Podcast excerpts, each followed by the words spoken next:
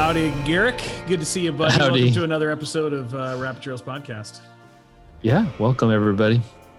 Today we have, I'm just going to get right to it because I'm excited about this. We have a good friend of mine that I got to know at my time during DTS, Maxwell Thomas.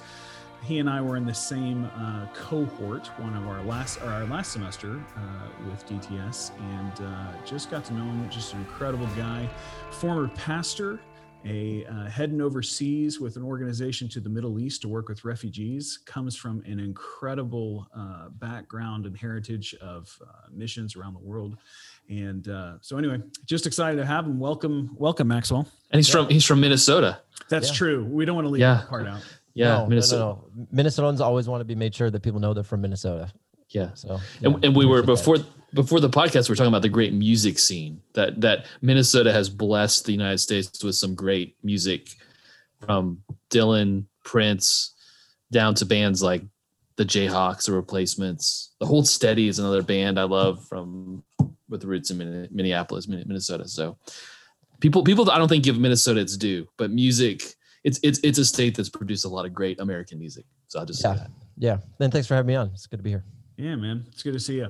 Well, you, in addition to being the extraordinarily talented person that you are, you also have a podcast, Upon This Rock, which I would highly recommend for people to check out. And I've been listening to a few episodes lately. We'll get into a little bit more to your podcast in a bit. But one of the things there's a couple of reasons when we decided to do this conversation.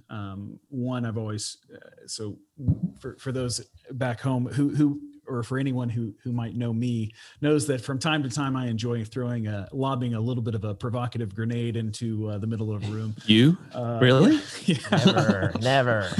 Watch out internal conversations. Anyway, so... Max and I played that role within our cohort, and it was a lot of fun. I have he is very much a kindred spirit. But Max, a little bit of your story for the folk. You are in Minnesota, of course, but give us a little bit of your background and a little bit of your journey for the last couple of years. Sure. So I grew up in a ministry family. My grandparents were frontier missionaries in Papua New Guinea. My mom was born there. Two of my uncles were born there. And when they came back to Minnesota, southern Minnesota, they planted a church. This was the late 1960s. And so they planted this church, and that's the church that I grew up in.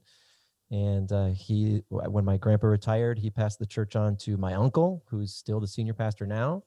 And so we've had 50 years of ministry and two pastors, a father and a son. And then back in 2012, when I was fresh out of college, I joined staff there. And so I pastored there for 5 years. It's a charismatic church. About 400 to 600 is kind of where the range in which we stay in as far as size.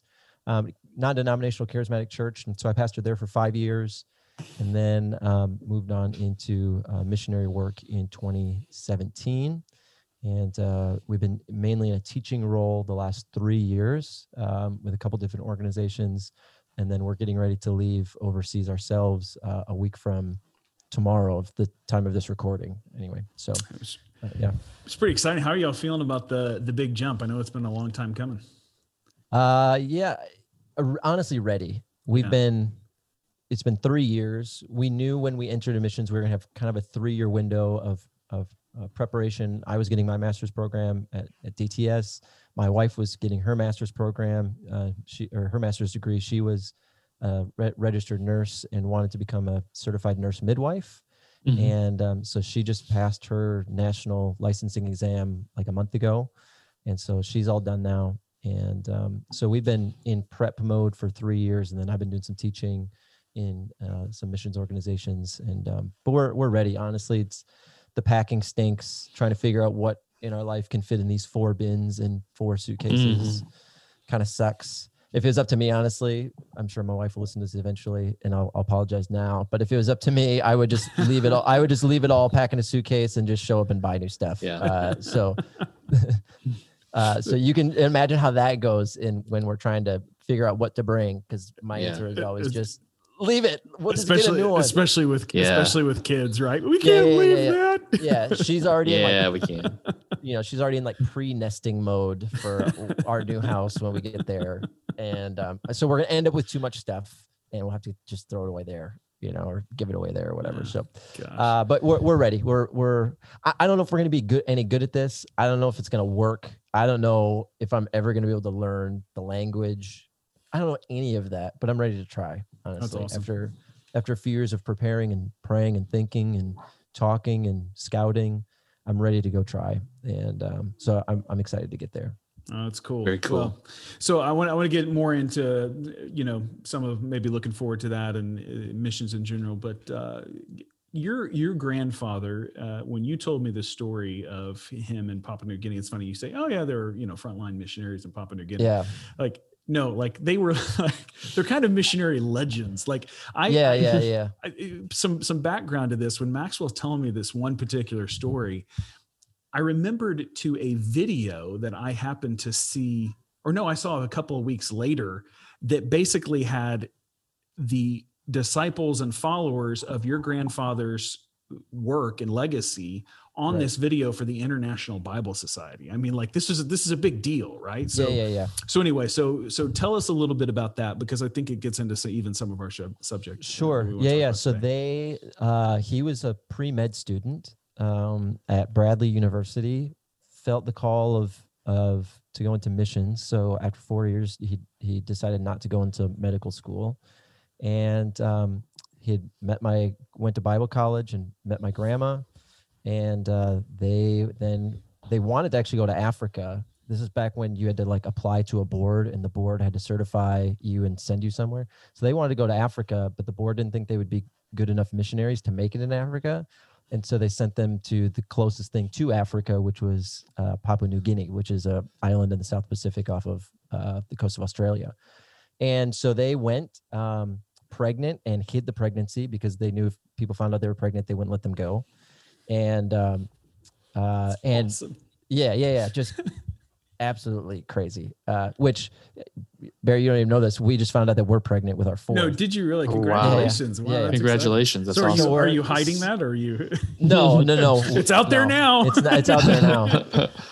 There's at least a dozen people who listen to this podcast. Right. So a dozen of you don't tell. No. We told everybody. At least all of our immediate family, anyway. But so I'm even thinking about this now, a week from us moving, thinking about, oh my God, if I had to keep a secret like this, that would be crazy. Mm. And then we were just talking about something last night, and my mom told me, I didn't know this until last night, that my mom was born over there, and they didn't tell anyone back home that they had another kid there.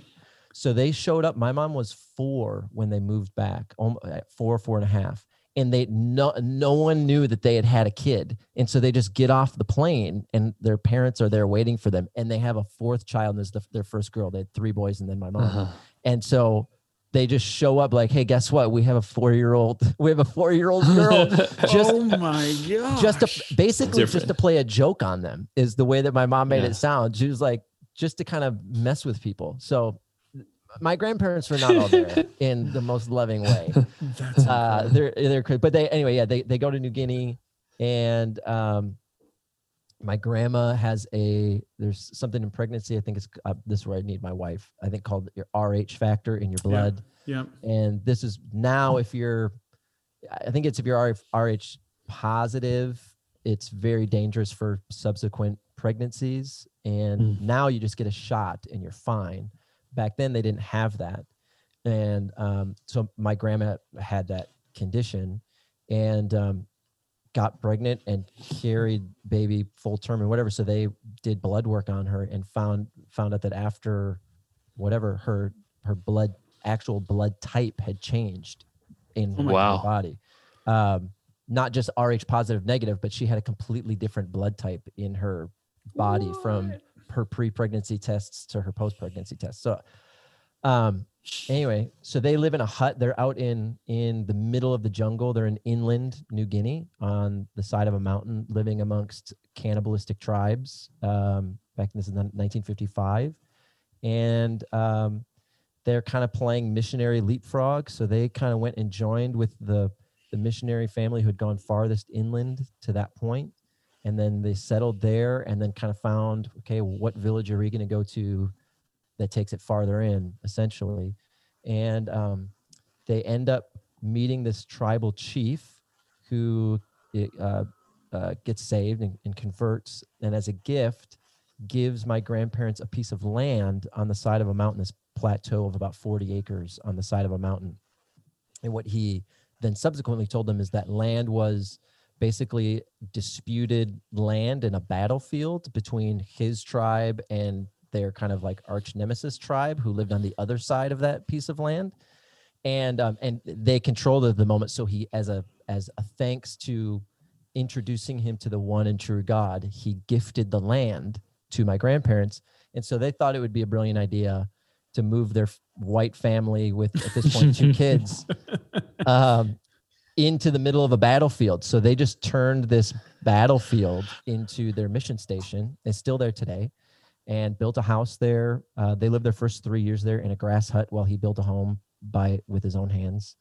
And they planted a church and started a little mission station, and they spent 12 years there. They had to ford rivers and valleys and all that kind of good stuff. So when the baby was born, my grandma would get sent into the nearest town, which was a full day's journey. And every week my grandpa would send a native in to see if the baby had been born, because he couldn't just leave the station all by itself. And so then when he found out the baby was born, he'd say, okay, go back and tell her I'll be there in 4 days, and go get the baby. And they had a little like milk crate tied to the back of their motorbike, and they would just plop the baby in there, ride the motorbike through the jungle, give it to the natives to carry it across the river. And then that's how they had to, get their newborn up to the station and whatnot. So they lived there for 12 years, planted churches, and we went there in 2015, I think it was. Now my mind is blank. I think 2015, and just to see the fruit of their labor. There's thousands and thousands of people now that kind of trace their spiritual heritage back to them. And they were kind of our heroes. So then when they left the mission station, they came to Minnesota and planted the church that I grew up in. Wow. I have similar stories of when we would have to fold down the tray table on the airplane and the bassinet. It was very similar. Yeah. So hard. Like, and then, we only got a couple of movies to work, or my screen broke. Oh my gosh. That was terrible. You had to pay for the internet. Yeah, and we're like 10-hour layovers. It's just terrible. Well, and then like getting stuff back from IKEA was a real hassle. Yeah, so hard. Yeah. And that's never a hassle for a Swede. It's only a privilege. Yeah. And they only took. Now I think most missionaries take I think a furlough a year. They take a small break. They only took one furlough in 12 years, and like I said, they came back one time. And he had a brother that tragically died, and he didn't know about it for, I think, a year and a half. Didn't know that his brother back home had died. It was a different time, but different place, different. But I love that, honestly. And I think we need to get back to some of that, that mindset of missions and that style of missions, where they lived among the people. They spoke the language, they lived in their huts, they ate their food, they kept themselves to the same rules. They weren't viewed as better. One of the craziest stories that I grew up hearing is, so they got this dog, and then they bought a bunch of chickens and turkeys to keep on the mission station. And we're going to gave some to some natives to try and help them raise them for food. And he told them, hey, listen, if any of your dogs kill one of these chickens or turkeys, like, we're going to have to shoot it. Okay. Cause like, we just bought these for everybody and whatever. Well, lo and behold, a week or two or whatever it was later, his dog killed one of the turkeys, like his family dog killed one of the turkeys. And so he had to take his own family dog out of the house Wow. I think four little kids at that point, because my mom remembers it, and shoot his own dog just to show everyone, I'm not above you. Integrity. The humility and the integrity of going to a people, especially back then, that are cannibals and sacrificing humans and doing all this, there's no idea that Western civilization even really existed. They're still at that point walking around and basically completely naked and with, stuff through their nose and their ears. And it's very superstitious and animistic religion and all this kind of crazy stuff. So to humble himself like that is to me is crazy. Yeah, it says a lot. Here's a little bit of that grenade then, because this is, one thing that we talk a little bit about on this podcast is the idea that missions is a good thing. It's a flawed people. We all make mistakes. We even bring our culture into it from time to time, and we make mistakes. But we can't not do that. But it really makes the argument, or even begs the question, because missions has fallen on hard times. When you say we need to get back to that, what is it about, or what do you think are the steps that we need to get back to? And then why is it that, well, I guess first let's ask this question. Why is it that people view missions of that day as so, honestly, it's starting to be a little bit evil. Like people are looking back on it going, like it's colonialism or something. Yeah. Like that. Yeah. And there's a connection with colonialism. When you tell that story of someone who, you knew and you grew up with, and then of course your mom grew up with and everything, and you've been back to Papua New Guinea. Yeah. Twice. Yep. Yeah. It doesn't seem very colonial to me. No.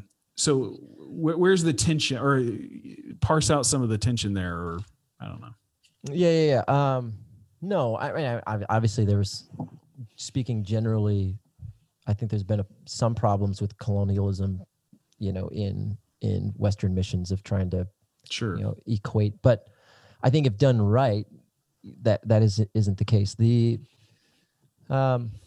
To me, the issue of missions is simply this is, if I wanted to again be, if I wanted to lob a grenade, I would say it's something like this, that being a missionary is a chance to be a Christian. Mm-hmm. Yep. Meaning it's a very tangible and intentional way in which someone says, I will die to myself in lots of different external ways. Mm-hmm. And join myself to someone else, not for my sake, but for their sake. And that, to me, that idea of humility, of cross-bearing, of counting someone other than yourself as better than yourself for their sake, for their joy, to me, that is the essence of Christianity. Mm-hmm. And so, to me, the case for missions is, and you don't have to, missions isn't the only way to do that. But missions, I think, is a very intense and intentional way in which someone can do that, in a way that God does call some people to do that. It's to say, I'm going to forsake everything, my own family, my own culture, my own food, my own, education, my own everything, in order to serve someone else with no guarantee of return, with no guarantee of acceptance, with no guarantee of safety in many, many times. And it's the test of loving God and loving neighbor in a very upfront, intentional way that I think, at least in the West, in modern West, probably makes a lot of people uncomfortable. It is in a lot of ways giving up of all your privileges. Yeah. That is, I mean, it's Philippians chapter 2, which is the ultimate, which is the ultimate giving up of privilege. But it's interesting because in some sense, I think we've all seen this. Sometimes I think I'm guilty of this too, but we've gotten away from that too. Sometimes missions can be a means for self-fulfillment instead of self-emptying.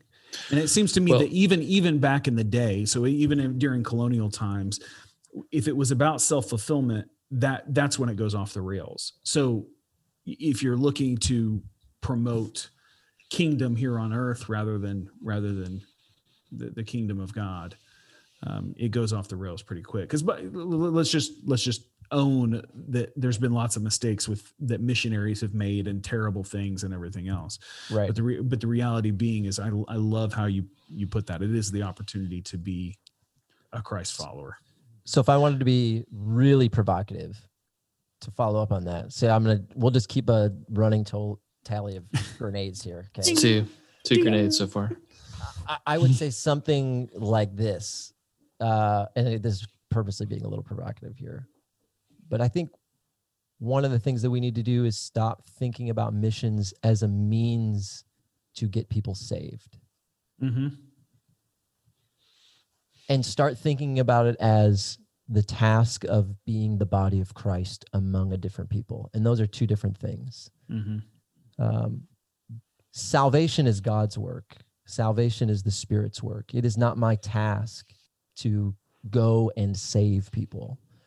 It is my task to go and embody the God who is and who has come into the world and then made us his body and made us his temple and made us his people as a witness to the nations that mm-hmm. this is who God is and this is what he's like.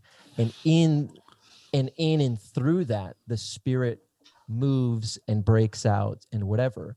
And so one of the things I think we need to get away from is this idea is missions or missionaries are the people who go to get people saved. And I think one of the ways in which we go off the rails is when we frame it in that way, it becomes about numbers and tallies and transactions and all of that kind of stuff, rather than a disposition of life of, are you faithfully bearing witness to Christ in the midst of a people who are not your own and opening yourself up to the work of the Spirit in and through you? And then let the Spirit do what the Spirit is going to do. But the moment that missionary organizations start thinking about, or missionaries start thinking about salvations in the sense of this is your job, mm-hmm. to go and save people. You've shifted the conversation into tell me how many you've saved, tell me how they're doing, tell me how you're growing. And it becomes almost this business-like transactional organization mm-hmm. where you're trying to meet a quota in people's minds of, have you fulfilled my quota for us to continue to support you or whatever. And I think you run into lots of issues there. Well, I'll pull us back there on a little bit to move us into more, Presbyterian theology. But we have a saying in the Presbyterian Church of preach the gospel in word and deed. And the preaching of the gospel is a holistic event in itself. The preaching of the gospel is not necessarily meant to be directed necessarily. People come to faith through the preaching of the gospel in word and deed. There are people who come to faith because they see something, right? A community living out a certain way, or people living a certain value, like your group, that integrity. They see that integrity, the people living the gospel out, the kingdom out. But also right. The preaching doesn't necessarily mean that preaching is going, into somebody and changing their life. No, that's their work is spread the words of God. But the preaching is the announcing of the kingdom of God. It's a wider scope than just saying you need to believe this to be saved. So it does that. That's something that happens, but it's actually a bigger thing that's going on there. It's the preaching, in some way, to all of creation that Christ is King, and so that's which also there's another thing there too of have we made the gospel into something that is just kind of a personal, friendly, nice thing, or are we talking about Jesus loves you and has a wonderful plan for your life? Yeah. Which is, yes, exactly. Yes. Shots fired. If we can kill some sacred cows, which, isn't a horrible thing. It's true, but it's not the whole picture here, which we're talking about is the cosmic Christ. Yeah. And that whether people come to faith or not does not change the fact that when we say Jesus is King, we've done something, we've said something. Right. That is important. Yeah, I think we need a a missiology or a definition of definition of success that works in all times and all circumstances, no matter the fruit. And by fruit I mean number of souls, because before moving to Sweden, I lived in Central Asia and North Africa. 1 year very early on in Central Asia, I was involved with a team that 99 people came to Christ that year through that particular team, if we're counting, conversions or whatever. I haven't met that number in 13 years in Sweden. I joke with Garrick that I have more influence in the short time that we've done this podcast than I've ever had in 13 years of being in Sweden. I'm not trying to move the goalposts. I think what I'm coming to is I had an insufficient means for measuring what I was doing. Yeah. And I wasn't aware of it. So I would have always said, oh no, it's all about faithfulness, or it's all about, following Christ and everything else. But in the recesses of my heart, what was really driving me was I long to see people converted. I'm changing. I do long to see people come to Christ and to know Christ, but what's qualitatively changing in me is that sense of, no, actually I'm called to live out Christ, to proclaim Christ. And at the end of the day, whatever quote unquote results get tallied up, that's up to God. 'Cause I can't control that. And I spent a long time trying to control that. And that seems to me maybe a missiology that is, that's probably not the right word. What's the right, anyway, that's a lot more God honoring. Rather than numbers driven. But it's interesting to me because while not all of America would embrace a theory of church growth, it seems like it's made its way into so much of what we do. You got to be able to measure it. You got to be able to, and I don't know. Yeah. This is maybe me deconstructing a little bit. I'm starting to have a little bit of a problem with it. It's starting to make me more and more uncomfortable. Yep. Yeah. No, I think for sure. And I think that another kind of part of this is if we've said, hey, is it the missionary's job to go and save souls? And even that phrase to me misses the point entirely, as if it's only a person's soul, whatever even somebody means by that, that needs to be saved. And it completely misses the idea that we're meant to, and this is kind of what the other part that I was alluding to at the very, very beginning.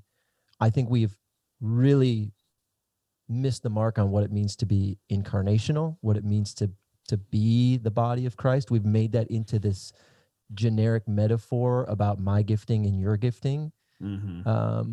But like when Saul is persecuting the Christians and Jesus shows up on the Damascus road, he says, why are you persecuting me? Jesus had such an identification with his people as his body that he said, when you touch their physical body, you are touching me because they are my physical body. And we've missed that incarnational piece, I think, a ton. We've made it about souls, which again, I don't even know a lot of times what people mean by that. I don't know if maybe they know what they mean by that. I think there's lots and lots of issues going on there. But yeah, I think another one is this kind of business-like mindset in the American church where everybody's got to be growing and improving, and we got to be gaining influence on social media, and we've got to do bigger and better, and we've always got to be pushing the envelope here and whatever. And I think that's a really, really poor way to think about ministry in general, let alone missions. Yeah. So I want to run something by you guys. It's been bothering me a little bit yesterday. I went on a run yesterday afternoon. I threw in a podcast of a really well-known leadership podcast, Christian leadership podcast, and had on a guest who is the head of a church planting organization that's very influential, huge church planting organization, and they were kind of having this long discussion about basically what is the new normal going to be, what's the future of the church going to be, how our church is going to make it, all of these other things. And both of these men, I've heard them in other circumstances talk about Christ, and I know that they have meaningful relationships with him. But in the almost 2-hour conversation that they had, absent was, well, there were two things that happened. One, they talked about that during COVID, they've been more busy than they've ever been in their lives. And I understand that if you're trying to do things and you're trying to stay alive and you're trying to meet needs, it does cause some sense of, okay, we need to pivot, we need to do things. And I don't necessarily have a problem with that. But one of the things that I worry about, the reason that they said that they've been so busy is because underlying everything that they said was this assumption that they needed to continue to grow. Mm-hmm. And it seems to me that one of the lessons that can easily sneak in, and, you know, we talk about the American church, but we see it here in Europe, don't we, Garrick, where it seeps into things where people tend to think, well, I mean, we're part of an organization that wants to see spiritual multiplication. Absolutely. We're all for that. From the goodness of that message, sometimes I think what we then incorporate into our lives is we assume if it ain't growing exponentially, it ain't worth it. And I think that there's a danger. Yeah, or someone's wrong. Something's doing something wrong. Yeah. Yeah. Which could certainly could be the case. Yeah, certainly could be the case. But if everyone is struggling. Yeah. Or how do you measure I think one of the things that I've struggled with is, as a missionary, how do you measure the person who's never seen any fruit, but who's faithful day in, day out? Like, are we really, is the assumption that they haven't been doing a good job? You know, I mean, like, I don't know if that's what we need to pay, the lesson we need to learn. We need a fundamental, in my opinion anyway, a fundamental redefining of how we define success and what we view as, I guess you could say, God's favor or blessing upon your life and ministry. To me, there are two easy examples in Scripture. The first would be Mary, who is outright called blessed and highly favored, and yet her life looked like nothing that we would call blessed and highly favored. And she kept it hidden and quiet in her heart and in her soul for decades. Mm-hmm. And the blessing of God upon her life was, and a sword is going to pierce your side. Pain is going to pierce your side. This is this blessing and this favor will end up in pain. And then that would lead to the second example, which is obviously Jesus. I think we have moved the cross out of the center of theology. Mm-hmm. And to me, that is maybe the core issue of all of these conversations should we expect, or can we define success as multiplication when the one that we deem as most successfully following God in the flesh, if you've seen him, you've seen the Father, all those types of things, ends up dead on a tree with everybody but a couple women and one disciple next to him. And then when he rises, none of them actually believe it, except for a couple of the women. And the women come back and say, the tomb is empty. And they still don't believe it. And two of them still leave and go on to the Emmaus Road. They literally don't believe the witness of the women. They don't believe the resurrection has happened. So what does blessing and favor and God's hand and even, dare I say, the work of the Spirit look like when we put the cross at the cross and resurrection at the center of all of our theology, of our personal life, of our ministry, of our mission? What I think it would fundamentally rearrange a bunch of the ways that we think about it, and we would stop asking, am I growing?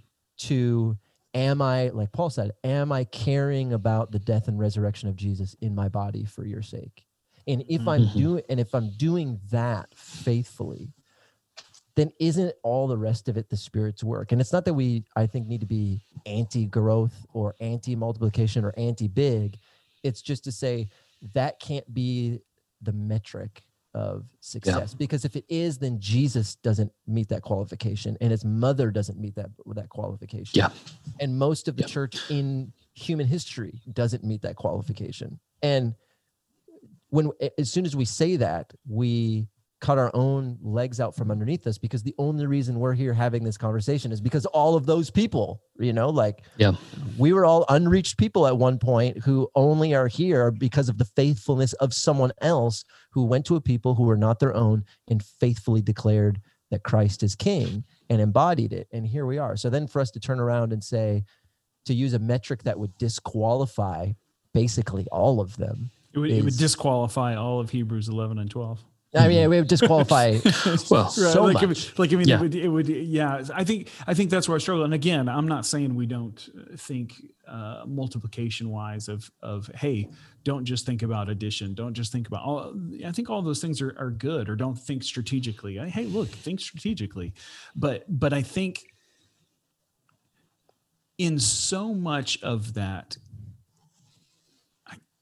I was thinking this week, sorry, I'm having a hard time of putting it, but I was thinking this week of, you know, you just had this Hillsong pastor in New York who just fell into, you know, sin. And, you know, I expect that in a couple of weeks, there'll be someone else who that happens to. And I was texting with actually a friend of who's been on this podcast, Michael Mettetal, and Michael made the comment, when will we learn that that fame and fortune are terrible masters, that there seems to be such an easy means to falling into building my pride and my kingdom when we're seeking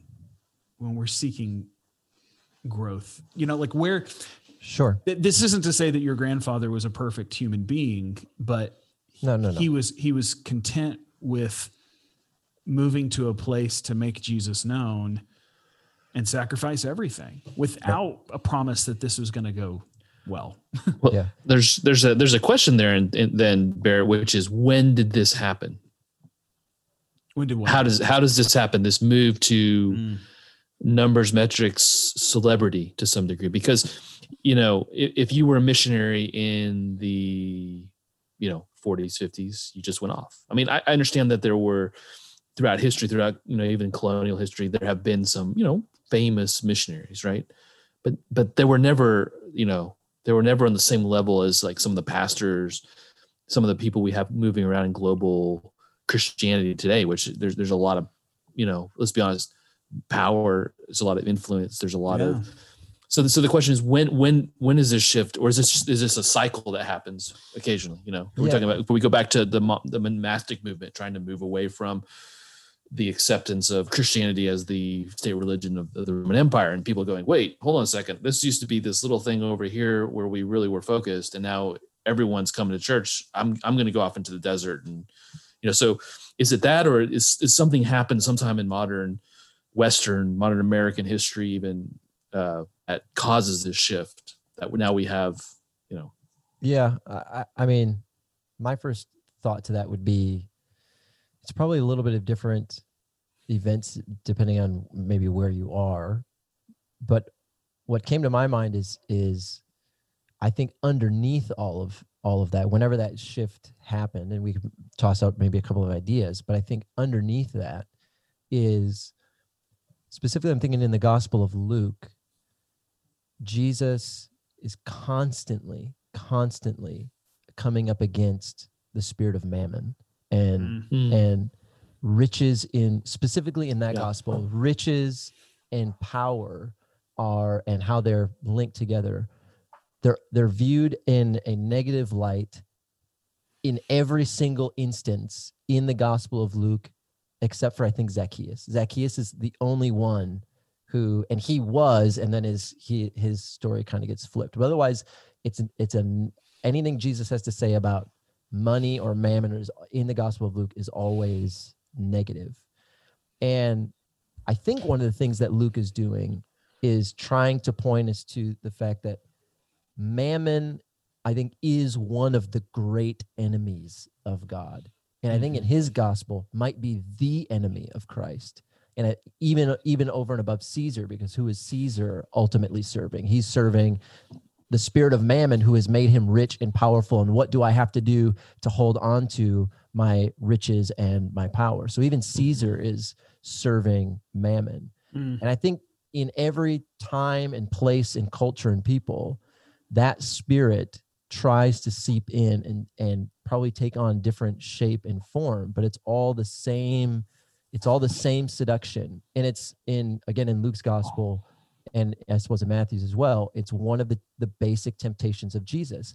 I will show you all of the kingdoms of this world, all of the things that they have to offer. And if you will only go about it in a non-cruciform way, in a way that does not entail death and resurrection, you can have all of it.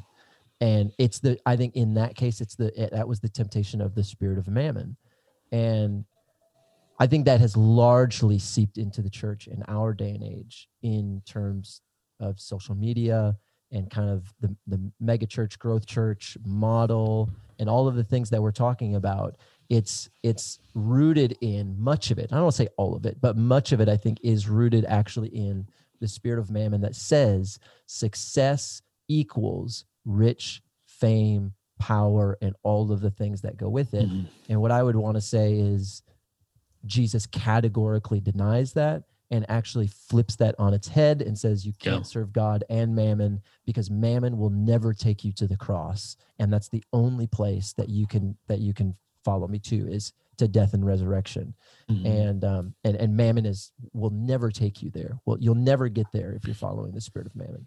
Yeah, so I think that's a fantastic point, because if that's true, then you can follow that arc throughout church history, and it rears its head in different forms. So it rears its head mm-hmm. with corrupt popes or corrupt Constantine and Constantine. Or the Borgias. Yeah, name your denomination or whatever else, but that, and name your it doesn't matter. Name your movement, but that will always rear its head.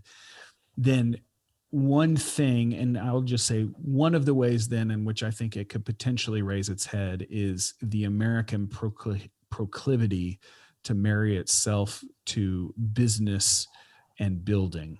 So that serves then that sense of mammon very easily, taking business principles, applying them to the church. I'm not saying we shouldn't do that. I'm just saying that it becomes a very difficult thing. Okay. So I'm half processed with this. I don't want to get too many emails of people, mad at me. Send your emails to me. I think using a business model in the church is an awful idea. You can send your emails. Yeah, actually, honestly, it's very American. It is. And but it's getting the thing is it's getting exported everywhere. Absolutely, it is. Yeah. And unfortunately, from pastors that I'm seeing in very small churches, I'll just say within Europe, and specifically my context of Sweden, there are a lot of them who are being lured in by that message and going, okay, this is what I've got to do to grow my church. They seem to be most preoccupied with growth, and in a business kind of sense. Right. That worries me. And businesses exist for one thing, to make money. Yeah. And so we all recognize this with corrupt big companies. Businesses exist to be there for me during COVID. I've seen the commercials. I know exactly. Right. Sorry. And right. They know how I feel. We're in this together. I mean, they answer my phone call and are happy to help right away. Exactly. It's incredible. No, they're making the world more diverse. That's what business is. That's right. They're making the world more diverse. But I mean, we all recognize this with these big companies who serve their shareholders before anyone else, because that's how they make money, and because that's what business is for. And so the reason I think taking a business model and applying it in ministry is a bad idea is you just, from the word go, you have set yourself on a trajectory that says growth is what matters, because that's the thing driving that business model, because that's what they are after, rather than, again, I think coming back to my original point, rather than taking the cross and resurrection as your model, so to speak, and saying, what would be the best way for us as a people to demonstrate the loving kindness, even unto death and resurrection of Jesus, to those that most need it in and around me? Those are just two fundamentally different paradigms in ways that you would do everything. Well, because, I mean, let's be honest, the strategic plan for rolling out Jesus would not have involved a basically unwed teenage mother. It would not have involved a bunch of fishermen. It would not have, I mean, now what's interesting is fishermen, tax collectors, and zealots. Yeah. But what's interesting is that those people do intersect in, so there's room. So I want to be careful because there's room at the table of the gospel for the businessman. There's room for the multimillionaire. There's all that's there, but I think it's through that filter of the cross that people are forced to come and struggle with that, because it's not easy, but that filter forces us to leave things behind, and give up things and really get on our knees at the end, or get on our face really at the end of the day and say, here I am. And Jesus does tell them though, and I really don't think we take this seriously enough. He does tell them, it is difficult for a rich man to inherit the kingdom. He doesn't say that about anything else. There's nothing else in Scripture that he says, here's the people that it is really hard for them to inherit. And that's just not get into heaven. That's be able to perceive and participate in all that God is doing in the world. And it is hard for them to be able to inherit it. It's hard for them to, and they walk away, right, and go, well, geez, if it's that hard, who can be saved? I mean, they hear Jesus's words and again, this is Luke's gospel, and go, well, if that's the case, do any of us have a chance? And right. And what does Jesus say? Well, with God, all things are possible. So there is hope, but that doesn't negate the warning that for all of us to say, hey, listen, if your life and ministry and work and whatever else centers around financial, economic, power, status, growth, you just have to be forewarned. It is hard, not impossible, because with God, all things are possible, but it is hard for you to cling to those things and the kingdom of God at the same time, because they are just at odds with each other. I mean, Jesus opens his Sermon on the Mount. Blessed are the poor.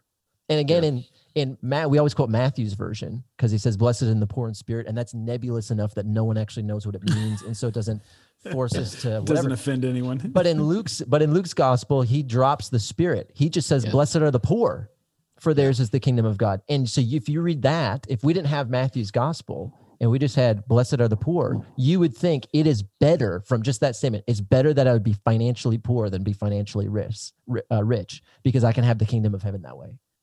And that, I think we just really, in our churches, the way we do ministry and just even the way we organize our personal lives and our families in the West, we really need to take seriously those ideas and the spirit of mammon and do some really deep reflection, because I do think it has woven itself into the fabric of our being in more insidious ways than we really even recognize.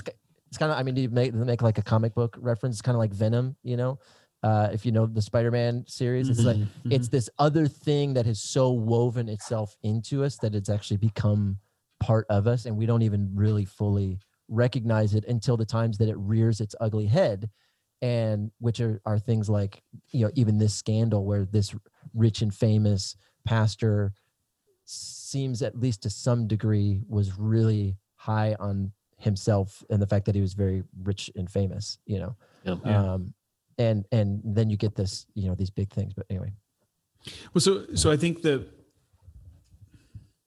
what you're talking about in some ways is what we talked about a few weeks ago, but it's this idea that a certain amount of deconstruction. We were talking about this in the pregame here, but a certain amount of deconstruction is necessary to our faith. That there's things that we all need to be, let's say, refining. So deconstruction might not be the right word for it, but the fact that we need to start taking apart some of the things that we just we need to become aware of the water we're swimming in.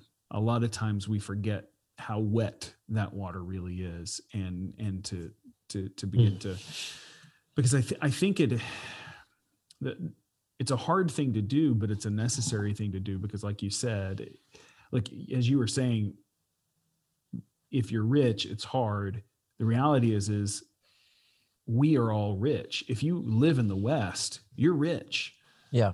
And that should scare us. You may not feel it, but you've just grown up in a system that's rich. And so how do you undo that? So part of it is this idea that certain aspects about our faith need to be constantly revisited. And in some sense, I guess maybe that's the role of the prophet. But we don't listen to prophets. We don't like prophets. and so anyway, all that to say, I do think we need to deconstruct. Everyone needs to be in a process of reviewing and pondering and thinking deeply about their faith, and then be challenged, put ourselves in situations in which are challenging. And that's actually in part where the role, there's two things I'll say. I think that's the role of the missionary, and I think that's the role of missions. So that's one case that I would make for the role of short-term missions, is the idea of exposing you to something outside so that you can begin to feel the wetness of water. Yeah, no, for sure. There's, I forget what book it's in. I think it's in his memoir, A Pastor, but Eugene Peterson, who I... Great book. Absolutely love, yeah. I think it's in that book, but he draws on this scene from the novel Moby Dick. And so they're in the boat and the storm is raging and everyone is rowing, and except the spearman is sitting calmly with his spear gun in his hand, waiting for the great whale to show itself so he can harpoon it. You know, the harpooner is just, and he makes this point in the book that is what he said is the role of the pastor. And I think what we would say here is the role of the missionary, in that person in that boat, although they were in the same boat and storm as everyone else, they were showing that it's possible to live by a different rhythm of life than everyone else. Yeah. Everyone else was running frantically around the boat because of the storm, except for one person who had his eye set on something that they did not, and therefore was able to push away the storm that was raging around him and live by what he was looking for.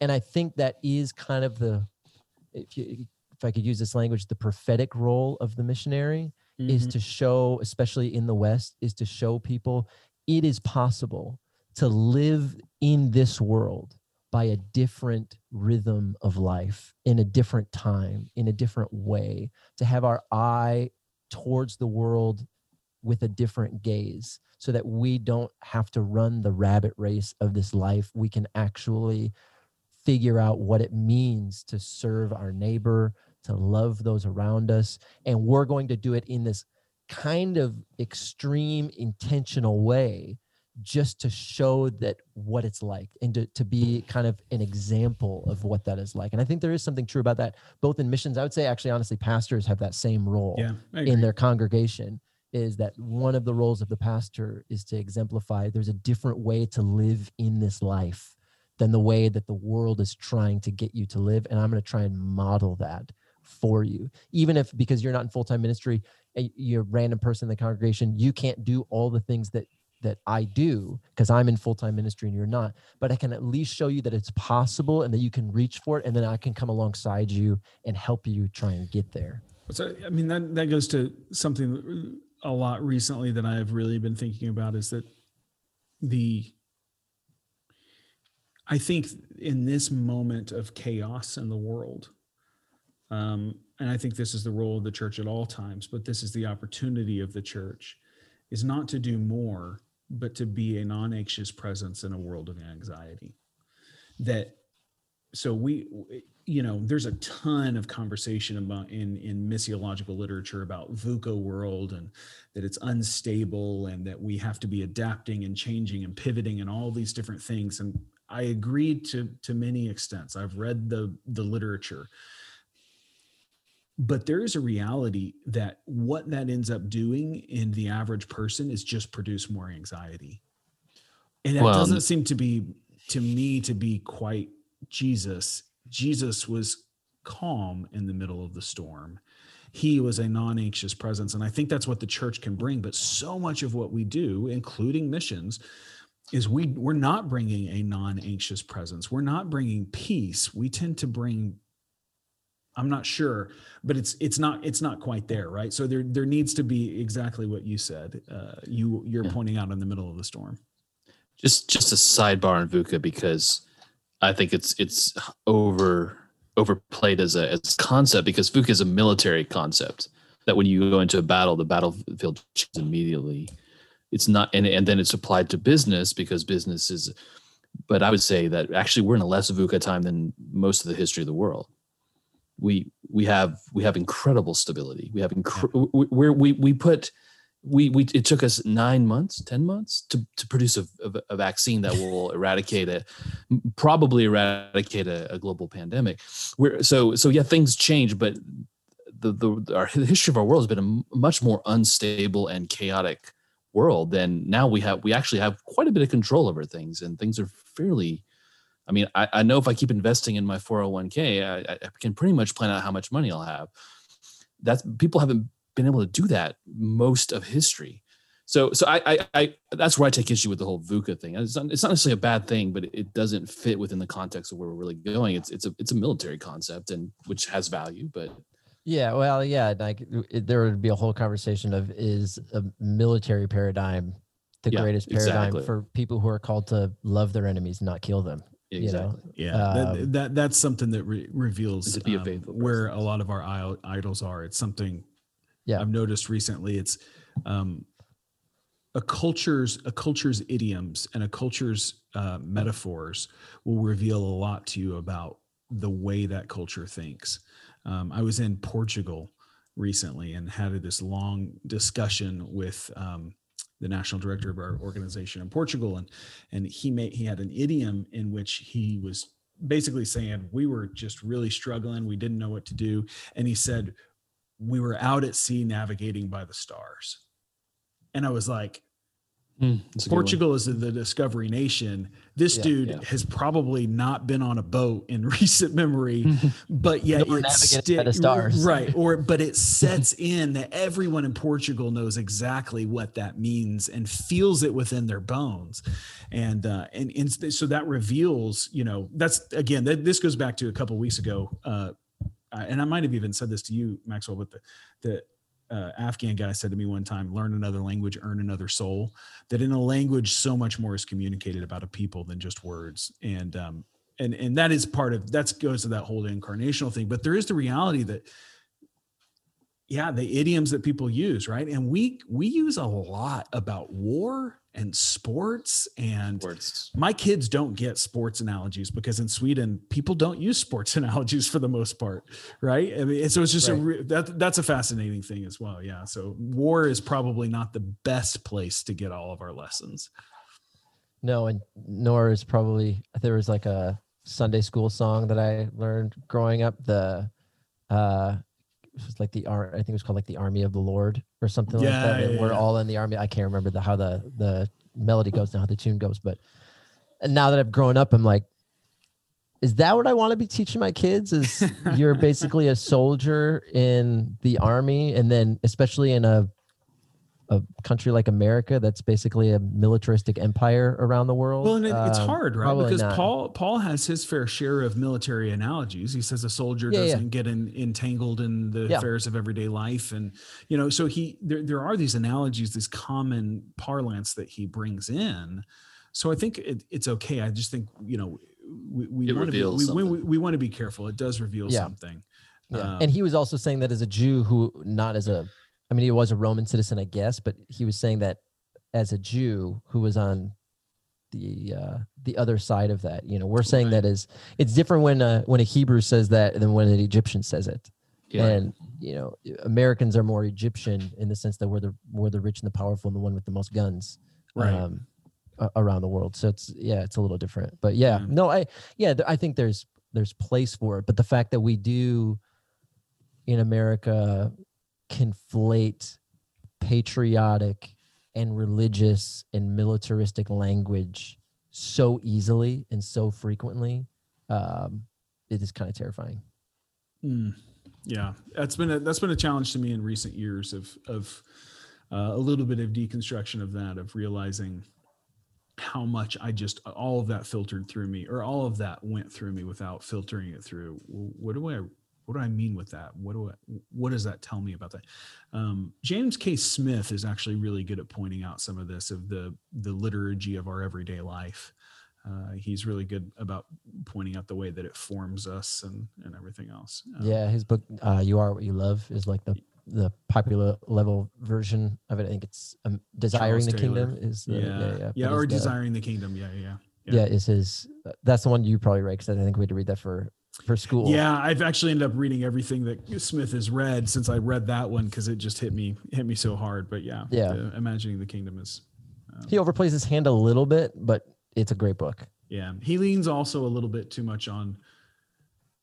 Sorry, we're getting into like a book review. The total weeds. Yeah. Welcome to the weeds, everybody.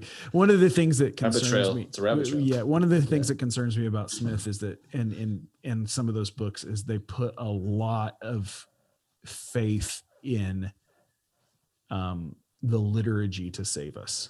The practices. Yeah, and it's like, well, no, I mean, those are really good, and we need to get back to some of those, but church had a problem. Otherwise. So I think one of the things that he's doing is he's making things fresh for people who haven't seen it in that way. So he's helping people see things with a new lens. Well, for someone like me who grew up in a non-denominational charismatic church that was very kind of like low church, doesn't do communion every week, didn't know what the word sacrament meant. Yep.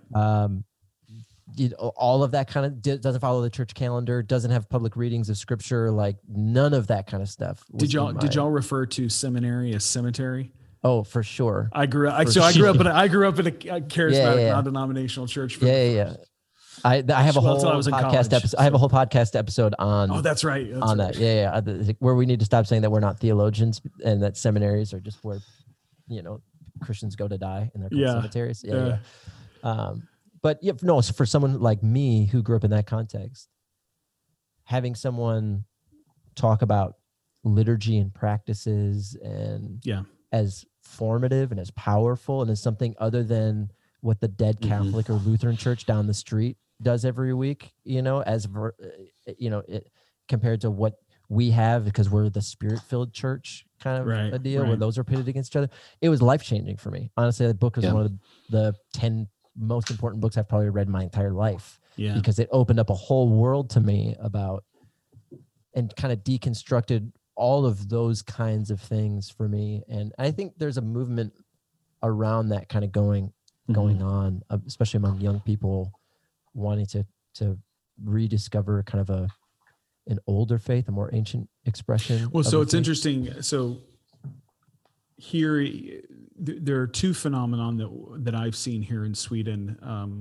There's two levels of church. There's the kind of Lutheran state church, and then there's the which is a fairly liberal, or not fairly. It's let's just say left of left in America for the most part. And then there's the free church, which is by and large evangelical but Pentecostal expression. And interestingly enough, right now among Pentecostals in Sweden, there is a Pentecostal charismatic. There is a move. A lot of people are moving towards Catholicism, Orthodox, or Jewish roots.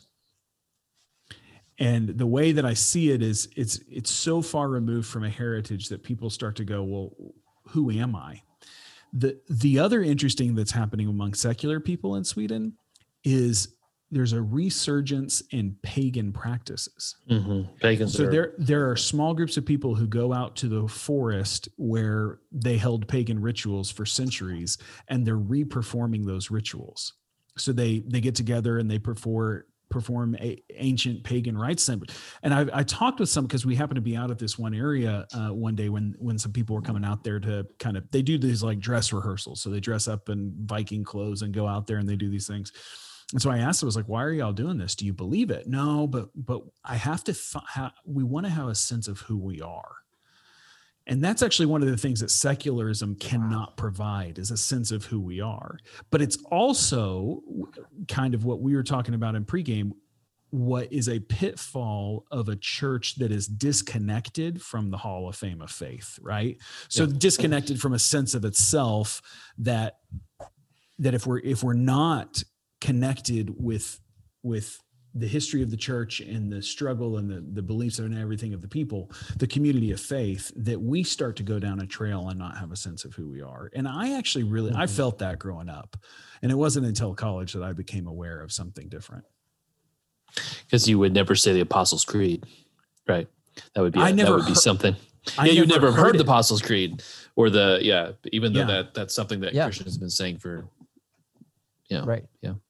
No, I mean, Schofield notes I knew, because in the first few years of my life we were in a Baptist church, right? So my faith is based on nothing but Schofield notes and Scripture Press, and that Nikolai Carpathia was going to be the Antichrist. That's right. Yeah, I heard that. Yeah, that's right. Oh man, that Left Behind series. That was Bible study action. You know, I was in it. I was in a church last week. And a random church that I didn't know. And they had a little library. And anytime a church has a little library, I always like try and break into it and snoop around, because I think you can learn a lot about a church from what their library show. And they had the whole Left Behind series there. And I was there I just had like shudders go down my spine. like I don't need to go anywhere near those. No, thank you. I think I don't know if my mom listens to this podcast, but I think she probably still has them on the bookshelf at home. But but here's an interesting thing about construction, deconstruction, or even heritage. Here's what I would say. I would disagree theologically with some things that my mom would hold very dear these days. But these days I grew up with it, but I have never met a woman who had more faith in Jesus than my mom. And I can hold those two in tension. And unfortunately, I feel like even with this whole missions thing, is it good? Is it bad? Can we just hold in tension the fact that there's flawed people trying to follow Jesus? Can that just not be something that we can fully embrace? But somehow we have this picture of that if it ain't perfect, it's wrong. We can't accept it. Rather, it's unacceptable. Yeah. And one of my fears, honestly, among this kind of seeming pendulum swing back to some of the more ancient practices is now I hear some people pointing back towards like the charismatic church from which they just left and saying all kinds of nasty things about them because they don't do this, that, or the other. And it's like, okay, well, maybe, and I do have issue with some of that, but I also have some issue with stuff on the other side here too. Yeah. And can't we have some constructive conversation around some of those issues without people pulling out their swords or calling the other one a liberal or a heretic, which is their synonyms for most people, you know, at least in my world. Yeah. It's sad, but I do think there is something powerful about trying to rediscover or be connected to something much older than yourself and your current environment. And there is a grounding element to that, and a stabilizing element, especially in some uncertain times, to be able to lean on something other than yourself and your own personal faith. And there's just times like my personal faith isn't there for me to lean on. Yeah. And I need something other than myself, something tested and tried. We were talking a little bit before we were recording, but my wife and I, the first missions organization that we joined, we were abruptly kind of asked to leave 6 or 7 months after joining. But during our transition time out, I was still having to kind of show up to the office. And this was one of the two or three hardest things I've ever gone through in my life, of being kind of said, this is not the place for you. You should probably find somewhere else, after we had just gotten there. And I mean, it was over issues of faith. It was over theological issues and ones that I didn't feel like I could compromise on. And so it was an actual moment in my life, one of the few moments in my life where my faith, it felt like actually cost me something, that what I believed to be true about who God is and what he's like actually cost me something very, very dear, and meant we had to pay a very high price as a family and with kids and all of that kind of good stuff. And in that moment, for probably 2 or 3 months, I didn't have any words to pray of my own. And so a pastor friend of mine had given me this kind of prayer liturgy that he had written. It took about 45 minutes to pray through. And I had I ended up just memorizing most of it. And I just prayed that rotely, like just word for word every day. And if I had more time, I would just pray through it multiple times a day, because I didn't have anything in myself to lean on in that moment, because my heart was just so shattered. And that is, I think, one of the beauties of trying to connect people to some of the more ancient practices and traditions, and why they form us, is they save us in moments like that, because there's something, they're an anchor that goes deeper down into the ocean floor than whatever waves I'm feeling in the moment, and it can keep me steady until that storm passes. And eventually it did, you know? Yeah. I think that's an interesting thing, is the need to stay connected to a community of faith in the midst of all of those. And, so let's we will quickly point someone who's struggling to a book on apologetics or a book on theology that answers their question, but we're very reluctant to give them a prayer that someone prayed who's been in the same situation. Yeah, I just read, a buddy of mine, he sent me this little prayer book that he uses from like an Orthodox guy, and he just sent it to me to look at. And in the introduction, this Orthodox, I think monk, but is saying why he wrote the book. And he has this opening line. I wish I had it on me, but I don't. But one of his opening lines is, it's the best teacher is one, and the only teacher worth anything, basically, was his point, is the one who, and this is the phrase that stuck with me, who gives his students both practice and form by showing it to them. Mm-hmm. And I can't tell you, just as someone who has grown up in the church, and then now someone who pastored for 5 years, primarily college students, and then has taught the last 3 years in mission schools around the country, the desire of most young people that I know that grew up in the church is they want to learn to pray. Yeah. They want to learn to read the Bible. They want to learn to, they have genuine, sincere desire to follow God. The failure of the church in most of their lives is no one has showed them how. Mm-hmm. We have gotten up, and this is, and I'm guilty of this, is we have gotten up as pastors and preachers and teachers and said, you need to pray every day. You need to read your Bible every day, because they're like the Flintstone vitamins that make you healthy, right? You need to do all of these things every day because this is what it means to follow Jesus. You need to have your quiet time, your devotionals. We have all these kind of little catchphrases that we use to describe. You need to give and tithe. You need to witness to your friends. And if you don't, or at least bring them to church with you. If you're too scared to witness, we'll witness for you. Just bring them and let them sit next to you. But almost no one, young person that I've met in the last almost 10 years of being in full-time ministry, has ever told me the story of, I was young growing up at the church, and when I was in high school, I had this person who took me to their house and showed me how to read the Bible and gave me prayers to pray and showed me how to actually do this, and then let me join them for a year, and I got to just pray with them. I mean, that's just not the story of anyone. And we've just told them, this is what you need to do. Go lock yourself in a room and come out a fully formed Christian on the other side. Or even not just lock yourself in a room, but go figure it out on your own. And then, and then somehow pastors end up believing. There's what's his name? Mark Sayers out of Australia recently said, I wonder if I've become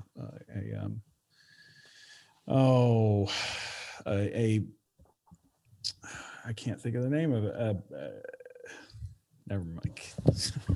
We're going to have to edit this. I've completely lost my train of thought. So here's here's a fact. We love, you know, most chaplain. That's the word I'm looking for. Okay. We love the Lord's Prayer. I always heard the Lord's Prayer taught as kind of a model, but not as something that you actually pray. That's what Catholics and Lutherans largely do, right? And it's dead religion and whatever. Right. And so we would pull these theological points out of the Lord's Prayer and then tell people, okay, well, there you go. Here's the great theological point about God being our Father. Now just go pray to your Father. Completely missing the fact that when the disciples ask Jesus how to pray, he doesn't give them a theological teaching on prayer. Yeah. He says, you want to learn how to pray? Pray this. Mm-hmm. And he gives them an actual prayer to pray and says, if you pray this single prayer will over time teach you all of those theological points that you're trying to skip ahead to. But it will, in the process, form you into the right kind of person that is needed to actually walk with God in the course of life. Right. And in our quest for, and I've felt this as a pastor, so I'm as guilty as this as anyone else, in our quest for wanting to be deep or wanting to be having some great revelation of theology to preach on and teach on, we've missed the simple point that when someone asked Jesus, how do you do this? He just gave them something to do and said, just do this, say this, pray this. And then when you come out the other side, pray that for the rest of your life, and it will form you into that. And we need, I think, more churches and pastors and missionaries and parents to say, hey, kids, we're going to pray together as a family, and I'm just going to teach you 3 or 4 or 5 good, solid prayers that will stay with you the rest of your life and that will hopefully shape you and form you into something, rather than it continue to remain this kind of nebulous, ethereal thing that I just know that I'm supposed to do, but I don't know how.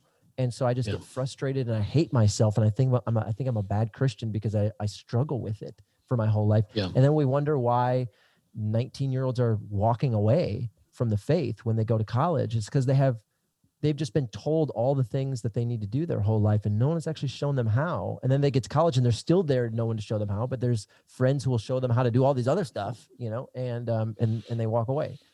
Yeah. Yeah. Formation. It's interesting because have at it, Garrick. We've shortcutted it. I mean, even in our own organization, we've said, if you do these 4 things where you study these 4 lessons, okay, now we're ready to go. And there's a beauty to it. I mean, I'm always a big fan of the Alpha course, because the Alpha course takes people and they become Christians, and the next Alpha course, they're leading a group, and the next Alpha course, they're leading an entire course. And so we put people into, I'm not saying we shouldn't get people going in their faith, but maybe that's what you're saying, Maxwell, because that's a form of like, well, here's how we do it. Just do it. There's no mystery to this. Right. We trust God. We preach the gospel. We get together in groups. And so the training is built into the system. And maybe that's the beauty of, you know, some of our more liturgical and more, you know, structural brothers and sisters in Christ, is that they've got this thing built in to how, whereas we're trying to talk about some mysterious experience you're supposed to have, which, you know, once again, I don't want to get away from that either, because that's on that side as well. But it's I heard someone say recently that our biggest problem, and he was speaking just generally, he said something like, our biggest problem after baptism is that we dry off too quickly, and we need to get wet again. And I kind of like that way of thinking about it. And he was kind of then made the connection of some of these practices are a way in which we can re-immerse ourselves in our baptismal identity, and that we can get wet again, so that we don't dry off as the wind of this world blows on us, that we can continue to be reshaped. I mean, in salvation, there's this mystery that we are instantly a new creation, but there's also this mystery of we are not yet what we shall be. You know, those who who look upon him and hope in him, John says, purify themselves just as he is pure, because they don't know yet what we will be. So there's this, we are instantly a new creation, and yet we are not that which we are ultimately meant to be. And part of still haven't found what I'm looking for. Yeah. And part of these practices is to say, we need to shape you and form you into someone that you are not yet fully in your desires and in your heart and in your own thinking. And you need to come back to the cross every week, so that Fox News doesn't begin to disciple you more than the crucifixion. And so that CNN doesn't begin to shape your worldview about immigrants more than the baby in a manger who then had to flee to Egypt. There's something that we need desperately, especially in our day of content consumption. We need to be continually renewed and transformed into what it is that we've become when we emerged from the waters of baptism. I was reminded this week of my own need for that. I'm really good at lecturing my kids. I'm not really good at having whole character, and how much my whole character, so the doing and the practicing and the yielding of my flesh to the will of God and the character of God and forming myself after him, would actually do a lot more in showing my kids and helping them do as well, right? So I can lecture them all day long. It's kind of like that preaching. It's lecture. Let's put the information in instead of doing something and then inviting them into it to do it as well. So, because it's interesting, my kids have, if we just take something like cooking, right? My kids have seen me cook. They watch cooking shows, they like to eat, all of these different things, but it's not until they get in the doing of the cooking that they begin to learn it. And it's not until we get into the doing of being like Christ, and we're inviting disciples into that. But if we don't have a formation that can teach them those rote processes, the way that, gosh, I am dropping names like crazy tonight. This is terrible, you guys. J.P. Moreland wrote a book called The Lost Virtue of Happiness. And in it, he talked about the idea of creating basically righteousness in your body. And the way that he put it was, think about, golf flesh and golf righteousness, that the idea, if you want to pick up golf, that you have to do practice over and over and over in order to get rid of the bad things within your body, so that without thinking about it, you can create a good shot.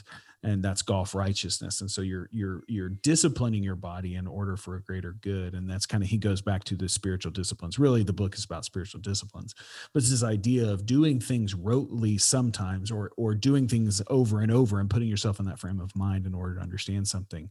In the long run, if you're doing it well and with the right motives, it produces a godliness rather than. And that's Romans chapter 6. It's submitting the members of your body to righteousness rather than to unrighteousness. And there's really something powerful with that. Well, yeah, and then to connect it back to our previous conversation about how we define success and all of that kind of stuff. So when my grandparents were getting older, my grandma ended up, she died in 2016. My grandpa died in 2017, the same two, the missionaries. And my grandma had Alzheimer's and dementia for basically the last 15 years of her life, for a long time. And so towards the last, I think 4 or 5 years, I think, of her life, it was starting to get a little bit hard on my grandpa. They were in their 80s at this point, late 70s and early 80s. It was getting a little bit hard for him to take care of her. And so one of the things that we did is my immediate family, my mom and us 4 kids, and then our kids, every Saturday night, we would go to my grandparents' house, and someone would cook or provide a dinner, and we would just go over there for 2 hours, 3 hours. And so he got a good meal and got to spend time with the family, and he didn't have to try and get her out of the house to go somewhere. And we could all kind of, check on him and all that kind of good stuff. And so we would spend every Saturday night together. And it became part of our weekly rhythm, is that every Saturday night we were at Grandpa and Grandma's house and Wheel of Fortune would be on way too loud and the thermostat would be set to 84 and, you know, it just is what it is. And if you were to ask, if you would have asked me on any of those Saturday nights, is anything happening? I'd be like, I wouldn't understand your question. I'd be like, no, we're just sitting here eating pizza or mac and cheese or whatever, watching Wheel of Fortune and, you know, we're just hanging out and sweating and sweating. And after my grandparents died, and we didn't have to do that anymore, it didn't take long for me to realize that something profound had happened to me on those Saturday nights, mainly that I'd fallen deeply in love with my siblings. Because we're a kind of family, we don't spend a lot of time together. We're just, you know, that's just not who we are. We're not very quality time kind of type of people. And so nobody's ever clamoring to like all go on vacation together or something like that. So this was the most amount of time that all of us had spent together in under one roof in quite a while, since people had started moving and going to college and all of that kind of good stuff. And so all four of us were there every week, and our spouses were there, and our kids were there, and specifically my younger brother, who we get along just fine, but we had just kind of grown apart, and we don't have a whole lot in common. And I remember then in the weeks following after my grandparents' death, missing hanging out with him and missing hanging out with my siblings and kind of mourning the fact that, yeah, not only are my grandparents gone, I don't get to spend that time with my siblings anymore. And this, I think, is why we can't judge success in the way that we largely do, is for 5 years, I didn't even perceive my own heart of what was happening. I wasn't even self-aware enough to perceive what was going on the inside of my own heart and mind until afterwards. And then I looked backwards and I realized this whole time, my heart was changing and opening and falling more in love with my siblings. And if I would have tried to short circuit that, or if I would have said, this is kind of boring, do we have to just sit on the couch every week? I mean, because some of the weeks were boring. It's like, hey, how are you? Hey, how are you? We just sit there and eat pizza and somebody would leave early and whatever, you know, like it was just normal stuff, what seemed to be normal life, but there was something much, much deeper going on. And I think about that story and in connection to like the road to Emmaus, where these two disciples are walking with Jesus and then their eyes are opened later on and they look back and they realize, weren't our hearts burning within us the whole time? Meaning even as Jesus was opening the scriptures, they didn't perceive their own hearts. They didn't perceive what was going on the inside of them. And this is why I think one of the reasons we need to give ourselves to incarnational life and faith and practices and missions and community and just pause for like a long time before we make any judgments about any of it, because we think we're really good at recognizing what God is doing in us and through us and in our midst. And I actually think we are awful at it. We don't recognize it at all. And that we shouldn't feel bad about that. The disciples didn't recognize it. Yeah, right. Yeah. They didn't recognize what God was doing. No one recognized it, because what God is always doing in our midst is above all we could ever ask or imagine. It's always better than what we could dream. Yeah. It's always deeper than we could ever hope. It's always kinder than we could ever dare to think possible. And we just don't perceive it in the moment. It's only after our eyes are opened, it's only after the death and resurrection, it's only later on that we look back and go, I see it. And he was doing it the whole time. The whole time. Amen. And we just can't rush that process, and we can't force arbitrary measures on everybody to say, by year one, you should be here, and by year five, you should be here, and oh, you can't do this yet, or but like we just... or you're still struggling here. We got to get rid of, I think, all of that personally for people and for entire churches and organizations, and just let the Spirit do what the Spirit is. And that doesn't mean that we can't have any measure of anything. But how we do it now, I don't think is honestly very helpful in many respects. Well, I think you draw out in that example, one very important point is that lasting life change happens often underneath the surface, surprises us, and it takes a long time. Mm-hmm. Don't underestimate how long something is going to take. And that's something that Garrick and I have felt being in Western secular ministry settings, but how long things take. And we shouldn't be disturbed by that. It's going to take a long time. And that doesn't mean that in a place where it does go quickly is better or whatever else. It just means we're in a situation in which it's going to take a long time, but it's worth it. So interesting to circle back to the conversation about the leadership podcast I was listening to and what was absent. They were asking the question, are people going to return to church? And so they were kind of going, hey, look, you've been used to now, you used to drive an hour and a half to go to church and, it was hard to get everyone out the door. And now you can sit in your bed and for 45 minutes, you even skip the worship. You can go ahead and turn it on. You may not turn it on. Now, they were just saying that you may not come back once you can meet in church. Now, they weren't saying that that's good, and they weren't saying that that's how it should be. They were kind of saying, maybe we haven't been doing what we should be doing. So to their credit, interestingly enough, our church is about, here in Sweden, it's a pretty big church, almost 500 people.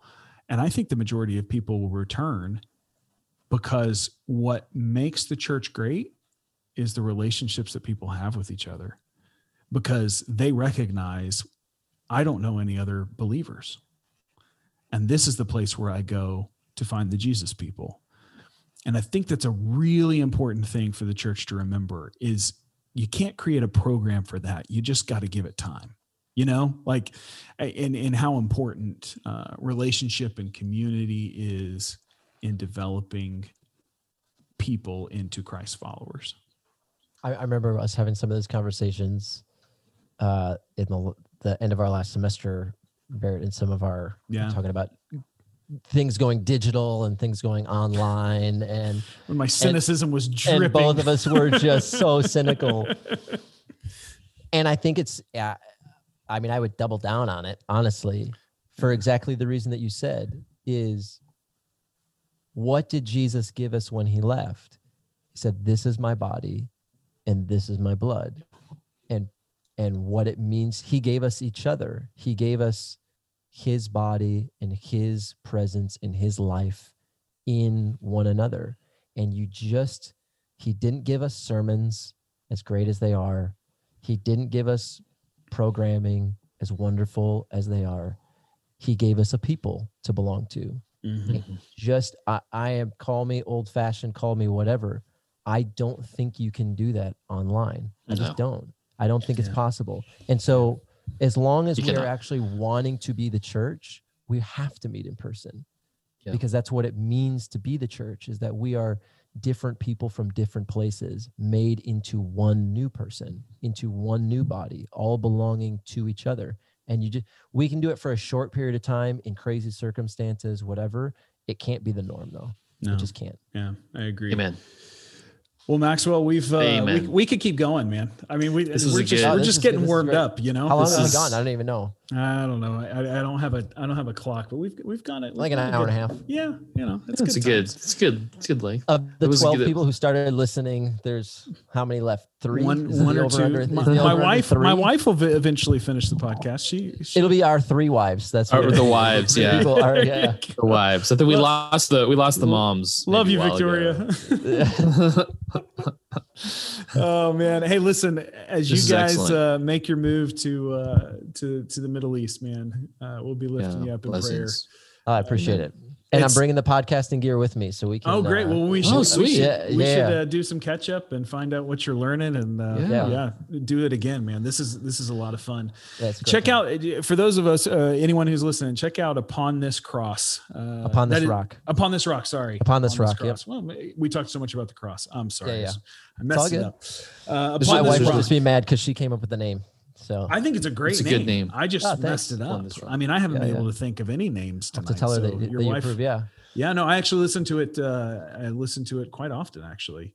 You know, it's fun because I find myself, check it out. You're a kindred spirit with me because we've kind of come from similar backgrounds and everything. So really cool to do. So check out the podcast, everybody. Subscribe to it on iTunes, leave a review, do all those things. Actually, Maxwell does a kind of a digital mailbox, leave him a voicemail thing. He's totally, it's fun. He needs to teach me how to do some of this stuff. So anyway, check it out, Max. The Lord bless you on your way to the Middle East. Yeah, thanks so much. Thanks for having me. It was a lot of fun. Yeah.